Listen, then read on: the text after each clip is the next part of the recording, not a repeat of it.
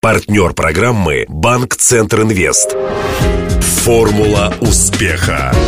Здравствуйте! У микрофона Денис Малышев, и это программа «Формула успеха». Радио Ростова готовит ее совместно с Ассоциацией выпускников ЮФУ к столетию вуза. Сегодня гость студии Михаил Клецкий, кандидат химических наук, доцент ЮФУ, создатель университетского естественно-научного музея. Однако большинству ростовчан Михаил Ефимович известен все же иным видом своей деятельности. Он популяризатор современной науки – вот уже четыре года Клецкий ведет в областном музее краеведения цикл встреч под общим названием «Человек изобретающий». Собственно, об этом проекте мы и говорили.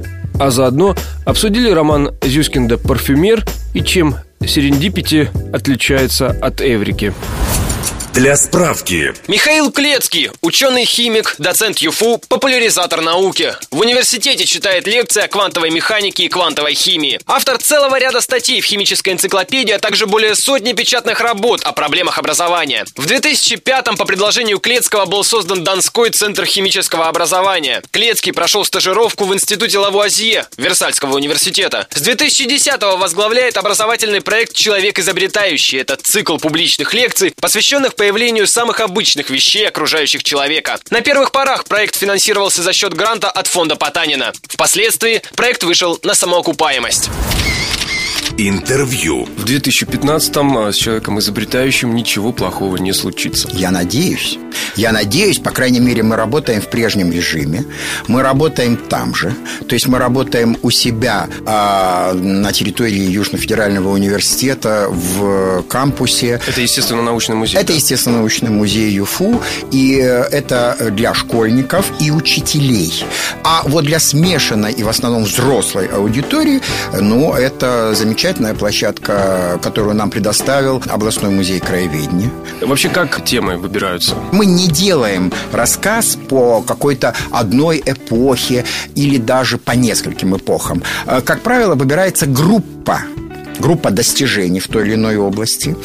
Причем мы пытаемся э, отобрать те, которые можно поддержать коллекциями, экспонатами э, музеев Ростова. Поэтому э, рассказ, скажем, о действительно великих достижениях в авиации, постройке каких-нибудь атомных электростанций, это большое достижение человечества, не очень уместный в человеке изобретающем в том виде, каком мы его предлагаем, потому что это, как мы говорим, внутри группы, ну, не музейно, скажем так так, да?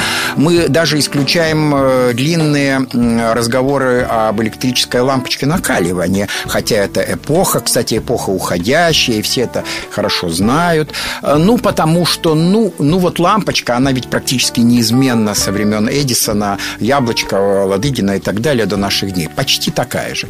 И поэтому выбираются более интересные, а может быть даже захватывающие для аудитории группы достижений. Ну вот э, в Краеведческом музее у нас должна пройти лекция, посвященная э, истории стекла, э, фарфора, э, керамики и так далее. В общем, всего того, что рождается в огне, причем очень сильном огне.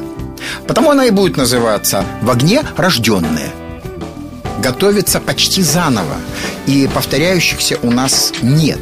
Хотя бы потому, что есть зрители, есть аудитория, которая посещает нас и второй, и третий год. Стало быть, мы так или иначе вносим очень серьезные коррективы. Что это означает? А, ведь знание человечества даже о вещах, казалось бы, хорошо изведанных, изученных и так далее, меняется.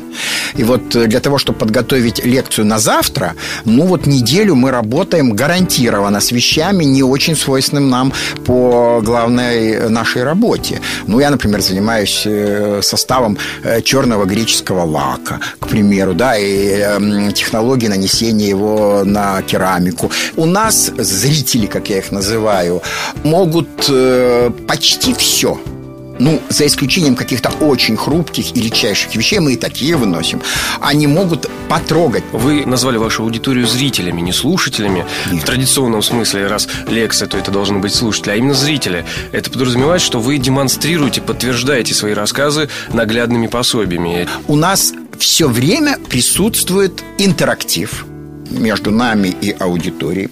Тактильные ощущения для человека – это не просто вот на кончиках пальцев унести память, а это редкий случай, может быть, вообще редчайший, редчайший случай прикосновения ко времени – не к моделькам каким-нибудь, понимаете, э, не к каким-нибудь муляжам, а вот ко времени. Я избегаю не только э, слова, «слушатель», я избегаю слова «лекция», потому что лекциями в полном смысле слова это назвать нельзя. А как вы иллюстрируете тему в огне рожденной? Музейная аудитория э, не терпит, конечно, никаких разжиганий костров, ни, ни, ничего такого, да. Но э, поскольку в проекте участвуют люди высшей квалификации, ученые, они э, четко отдают себе отчет, что можно показать и как можно показать. Поэтому, если мы показываем огонь, он обязательно защищен. Если нужно э, продемонстрировать рождение э, какого-то предмета или какого-то материала, это еще не предмет, но материал, происходить должно в огне, значит, мы подбираем такие материалы, которые бы родились в очень слабом, да, мы включаем газовые горелки, но это очень слабенькое пламя и очень низкие температуры, и совершенно безопасно. Мы отдаем себе отчет, где мы находимся всякий раз. Безусловно. Это касается не только огня. Это касается и э, остро пахнущих веществ. Э, и даже э, ароматов, потому что у нас целый цикл лекций по творчеству совершенно загадочному. Это ароматы. Так, а все-таки это увлечение, это хобби или уже что-то большее? Нет. Для вас, для вашей команды? Я думаю, что это в результате успеха проекта, это так или иначе переплелось уже и с жизнью э, любой другой.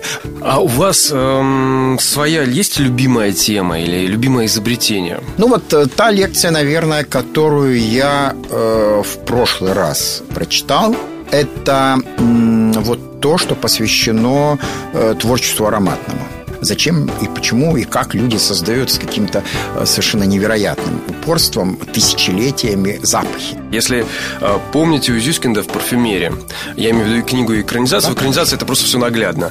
А герой, он же пытался извлечь запах из всего. Это реально? А сегодня это реально. Это совершенно реально. Можно извлечь запах из той ручки, что вы держите в руках. Вот из этой пластмассовой ручки. Положу ее. Да, можно извлечь запах из асфальта. Просто из камней, из песка. Вот что, собственно, герой пытался сделать. Я по-другому э, воспринимаю Гринуя. Он на самом-то деле пытался ухватить Бога за бороду. Он пытался получить абсолютное совершенство за что и был наказан. Вы постоянно говорите, что а, цикл таких встреч это прежде всего история творчества, да? Да. да. Я так понимаю, творчество научного прежде всего. Может быть, мы с вами сформулируем его особенности? В науке очень э, важны логические связи. В науке принципиально важно знание, то есть опыт который э, человек или люди, или группа людей владеют к этому моменту. Знание, логика, ассоциативные связи. Что же касается э, творчества э, художественного, э, то здесь очень много интуиции. А позвольте еще один литературный вопрос. Вы как-то проговорились, что ваш любимый поэт Уильям Блейк, но он же мистик.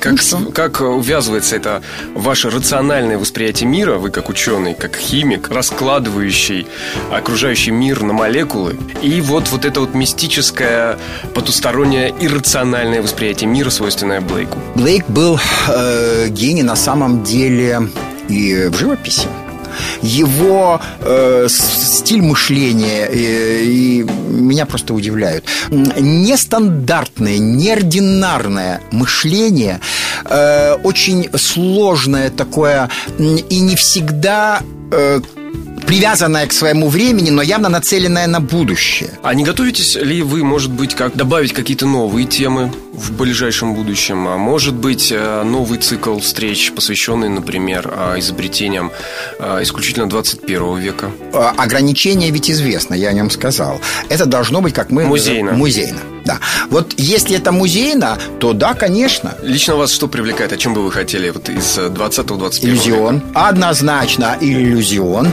А туда попадает автоматически голография, Туда попадают всякие варио-картинки, вот эти переливающиеся, э, 3D-очки, ну и так далее и тому подобное. Это очень все музейно. Это можно иллюстрировать и э, опираться при этом на глубокую древность, кстати. Вот кстати, а в лекциях про нанотехнологии там ведь очень много достижений из невероятной древности, невероятной просто. Знаю, там рубиновое стекло или мильфьори или еще что-то такое, или знаменитая флорентийская мозаика. Э, там, как выяснилось, очень много наночастиц, и вот именно их присутствие, неосознанное людьми того времени и последующих поколений, вплоть до 20 века, вот оно и давало феноменальный художественный эффект. Есть работа Пикассо, которая удивительно совершенно белизной э, тональности своей. Я не буду рассказывать, но, скажем, не завтра, а там другой раз, когда речь пойдет об изобретении красок. И, как выяснилось, совсем недавно, вот буквально год-два назад, он пользовался такими э, красками, такими пигментами, совершенно неординарно их выбирая для 20-х годов, 20 века для своего времени, э, что там э, по технологии оказалось много э, микро- и наноразмерных частичек. Оксида цинка есть такое вещество. И вот Отсюда это особая какая-то белизна, совершенно феноменальная, которая удивляла просто современников. Это интуиция, это художественное творчество. Здесь не было никакой опоры на знание. Это называется замечательным словом, которое не переводится на русский язык. Оно звучит так. Серендипити, ну, есть некоторые английские слова, которые на русский перевести точно нельзя. Это вот ах, это не эврика, это случайное открытие. Эврика – это то, что, к чему человек готовится, и вдруг появляется просветление. Ну, а потом просвещение в мире, да, в результате. А это вот, вот что-то. И таких открытий, кстати, в 20 веке и в конце 20 века было много.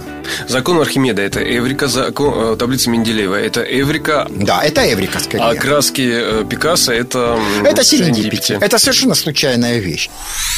Напомню, сегодняшним героем программы «Формула успеха» стал доцент ЮФУ и автор образовательного проекта «Человек изобретающий» Михаил Клецкий. Беседовал с ним Денис Малышев, помогали в создании программы Глеб Диденко и Александр Попов. До встречи завтра в это же время. Формула успеха. Партнер программы «Банк Центр Инвест». Ваш бизнес набирает обороты, проходит опасный поворот. Теперь нужно получить кредит и вырваться в лидеры. Пока конкуренты буксуют, воспользуйтесь кредитами банка Центр Инвест. Оперативное решение с учетом особенностей вашего бизнеса. Банк Центр Инвест ОАО КБ. Ускоряем ваш бизнес. Телефон 2 300 300.